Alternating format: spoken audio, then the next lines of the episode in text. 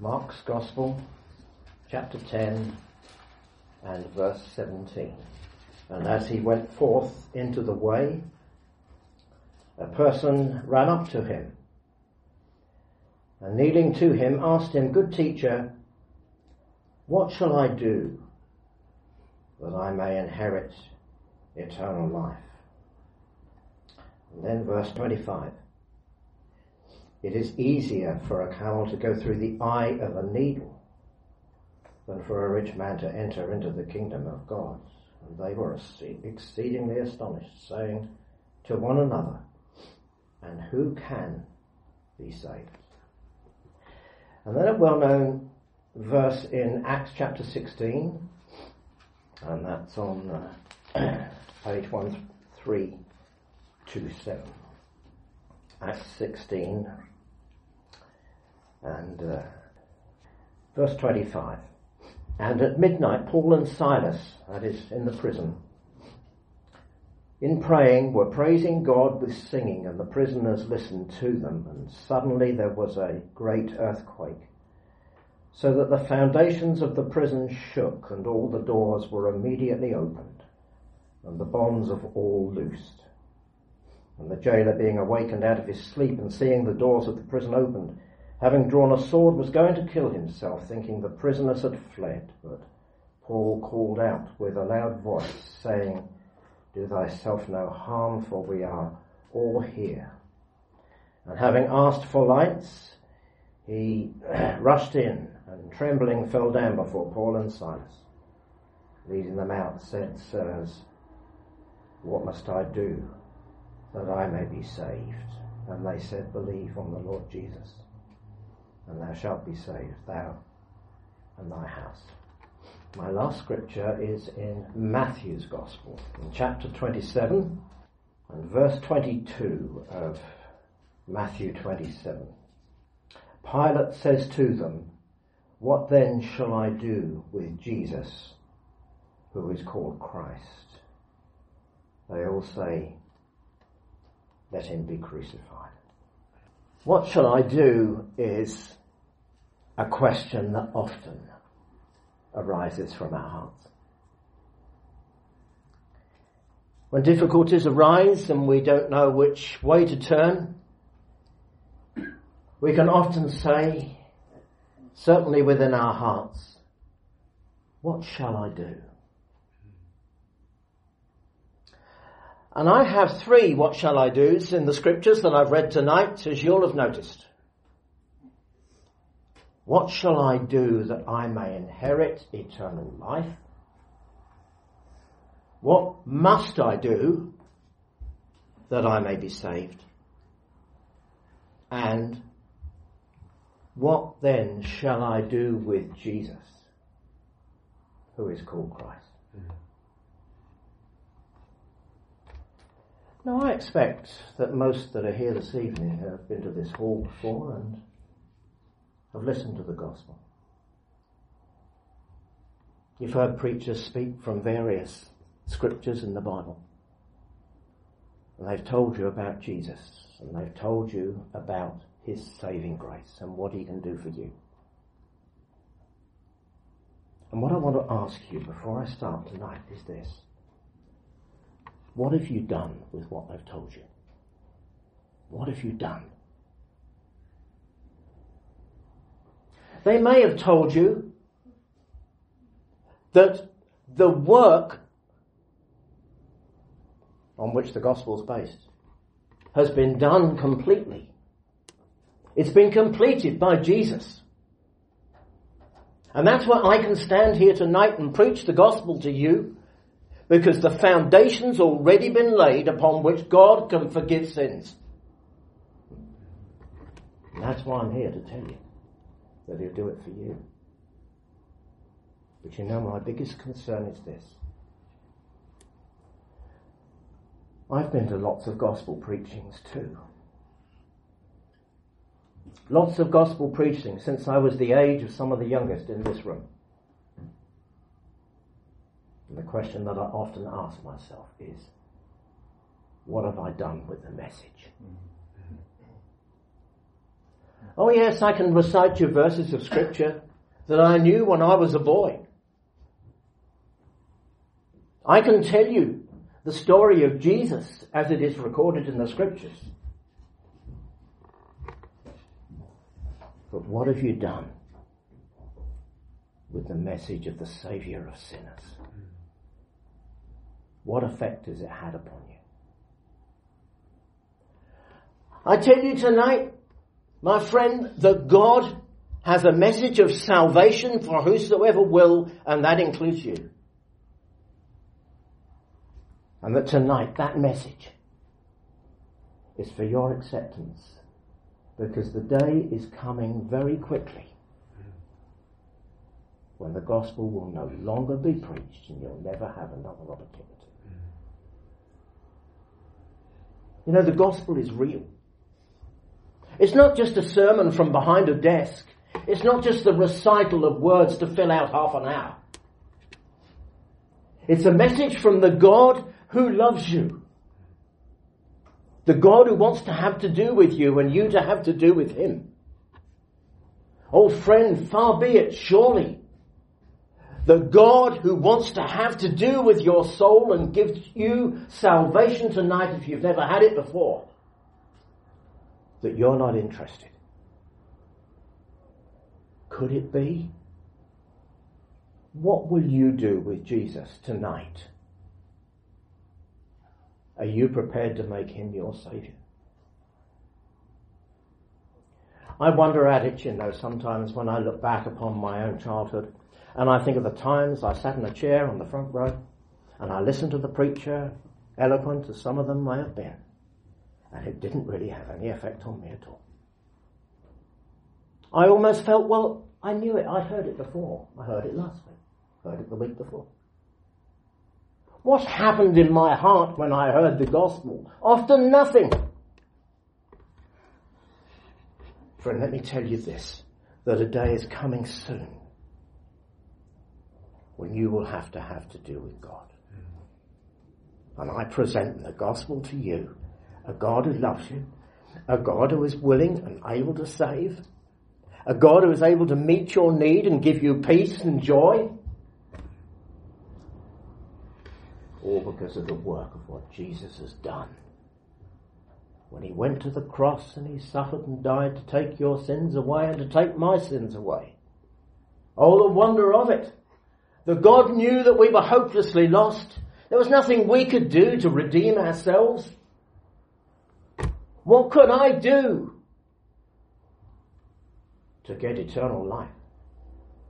Absolutely nothing. I couldn't do anything. That's why I read those two other verses later on in that chapter, you know. It's easier for a camel to enter in through a needle's eye than for a rich man to enter into the things of God. And the people said, well, whoever can be saved? Who can be saved? Oh, you think of the wonder of God's work and ways that He's done the impossible. He's provided a way of salvation for you to have peace with God. And I would like to feel, I would like to have the assurance that everyone in this room tonight knows what it is to have peace with God. So that if this was the last gospel preaching, you can have that blessed assurance in your heart that you belong to the Saviour. He's yours and yours for eternity. And you know that you've got a home above. I go to prepare you a place Friend, have you reserved it? That's the point. The gospel goes out to whosoever will. God has prepared a place for whoever wants it. And tonight you can come and own Him as your own personal Saviour. And how do you do it? Do you do it just by listening to the gospel? Just by saying, well, I did listen, I did hear, but it never had any effect on you? What is God looking for you to do? Friend, the scripture tells us this quite simply. Repent of your sins and believe on the Lord Jesus Christ. And you'll notice that in that scripture in the Acts, it's not what shall I do? No. It's what must I do? You know, there's no alternative. The Bible tells us at the beginning of Acts that there's no other name given under heaven amongst men whereby we may be saved. There is no other. There's been some great persons in this world, but there's not one of them could save you. There's not one of them could give you peace with God. Great men as they may have been. But the Saviour that I speak of, the name of Jesus. Friend, I tell you simply, that name is precious to my heart. I know that that name gives me entrance to heaven. In the day when I die, I know I'm in His arms. I know I belong to Him, and my soul's destined for glory.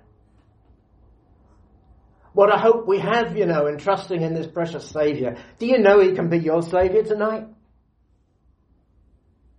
And what is He asking? That you've got to do some great thing? No, He isn't. Things that we set ourselves to do, you know, when we're young, we have to pass our exams, don't we? We have to get on as best we can. But all that may be good, but not one of it is going to get you to heaven. Mm-hmm. What can you do to inherit eternal life? With it, with the inheriting of eternal life goes peace with God. And that's the God who is able to save your soul tonight. And you needn't even wait till you get home. You can turn to Him just where you are. You know, I like to think that we come to the gospel meeting and it's not just a sermon. That God is speaking to our hearts, making us realize our need of Him as sinners away from God, and that He has the solution to it all. He has the Savior. He has a way of salvation, and it's open to you tonight. And the invitation that God extends is based upon the precious work that Jesus has done. The shedding of his precious blood that has established a foundation whereby God can forgive your sins. Oh, the wonder of it, you know, the work is complete. When Jesus was there upon that cross, he said, It is finished. He's done the work. Everything that God required that you should have complete and full salvation has been done by Jesus there when he suffered at Calvary. He was the only person who has ever walked upon this earth that was entirely sinless. The only perfect man. And that life that was so delightful to the heart of God was given up in death so that you and I might go free. And that the way of salvation might be preached in this Basildon room tonight. Wonderful thing to think that God has provided for each one of us, no matter how deep and dark our sins may be. The way of salvation is open to you. You can have the blessed assurance, like that hymn says, blessed assurance, Jesus is mine. All because the one who was sinless was made sin to bear my sins in his body when he suffered on the tree. And he exhausted God's wrath in three hours of darkness into which the eyes of man could not intrude. The sufferings of my Saviour. We shall never know them in their fullness. Only he knew the depths of sorrow that it involved for you to have a righteous basis, or for, I should say, for God to have a righteous basis on which he can save you. And it's cost him so much. He loved you, and he gave his only beloved Son, that whosoever believeth on him might not perish, but have everlasting life. That's the way of salvation. God has provided it. God has set it out. And God is offering it now to you. Now I know there may be many things that are going through your mind, plans for this week, plans for the future. But there's one thing that you must get right, and you must get it right as soon as you can. And that is you must have peace with God. I don't know. I can't tell you when there's going to be that archangel's voice and trump of God and Christ will come for those that love him. But what I do know is that when it happens, the door of mercy will be closed.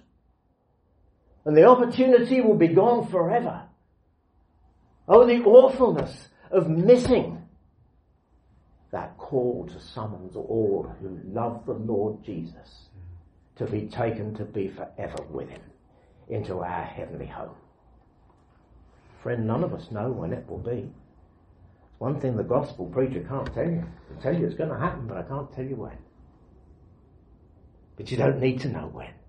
What you need to do is to make sure that you have a personal link with Jesus.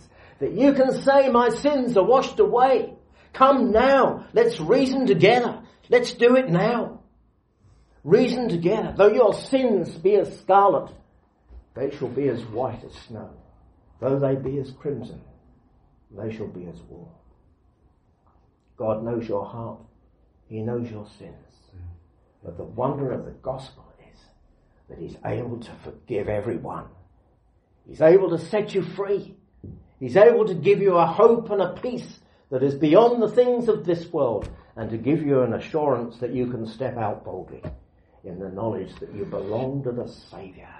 What must I do that I may inherit eternal life? You trust in Christ and repent of your sins and come to the knowledge of a Saviour as your own personal Saviour.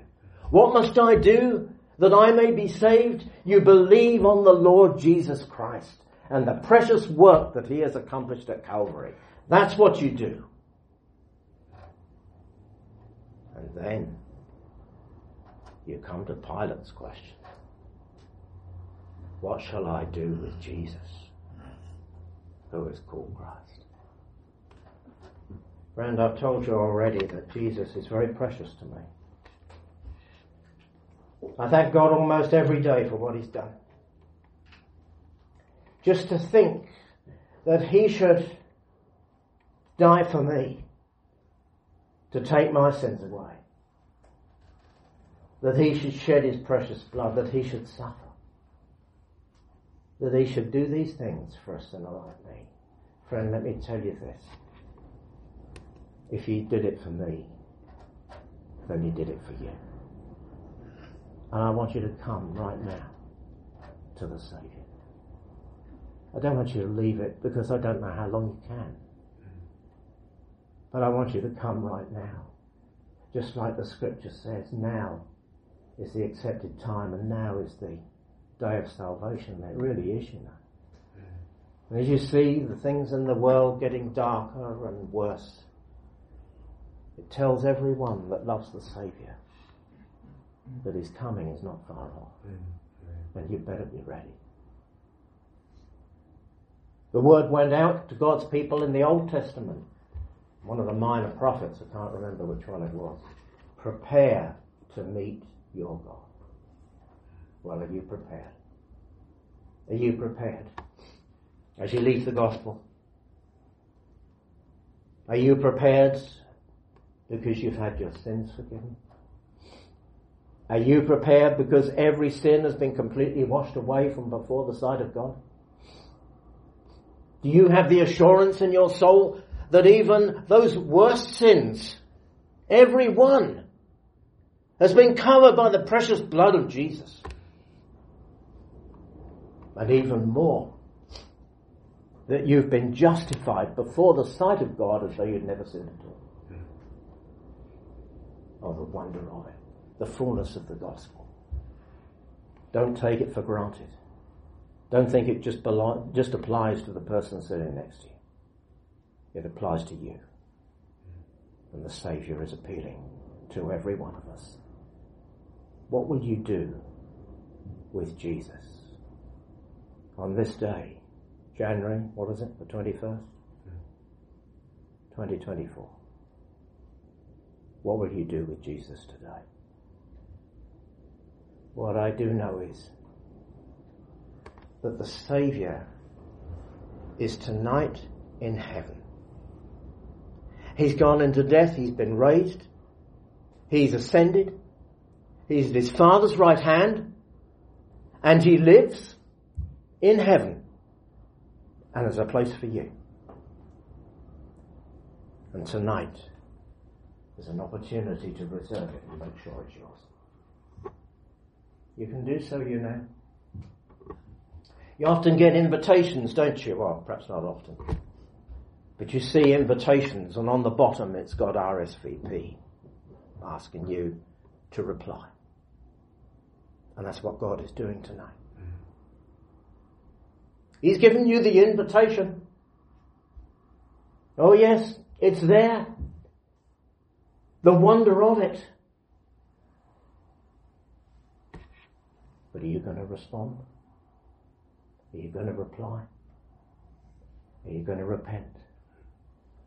Are you going to believe in this wonderful Saviour? Well, God is providing another opportunity for you to reply to that invitation. Mm-hmm. I would appeal to you tonight. What will you do with Jesus? Oh, make him your Saviour. Mm-hmm. Oh, how wonderful. When Pilate asked that question, the crowd cried out, Away with him and crucify. And that's what happened. The will of the people prevailed. But through the shedding of his precious blood, God has established a way of salvation. And it's open tonight for you and me. Well, may God bless the word for his name's sake. Amen.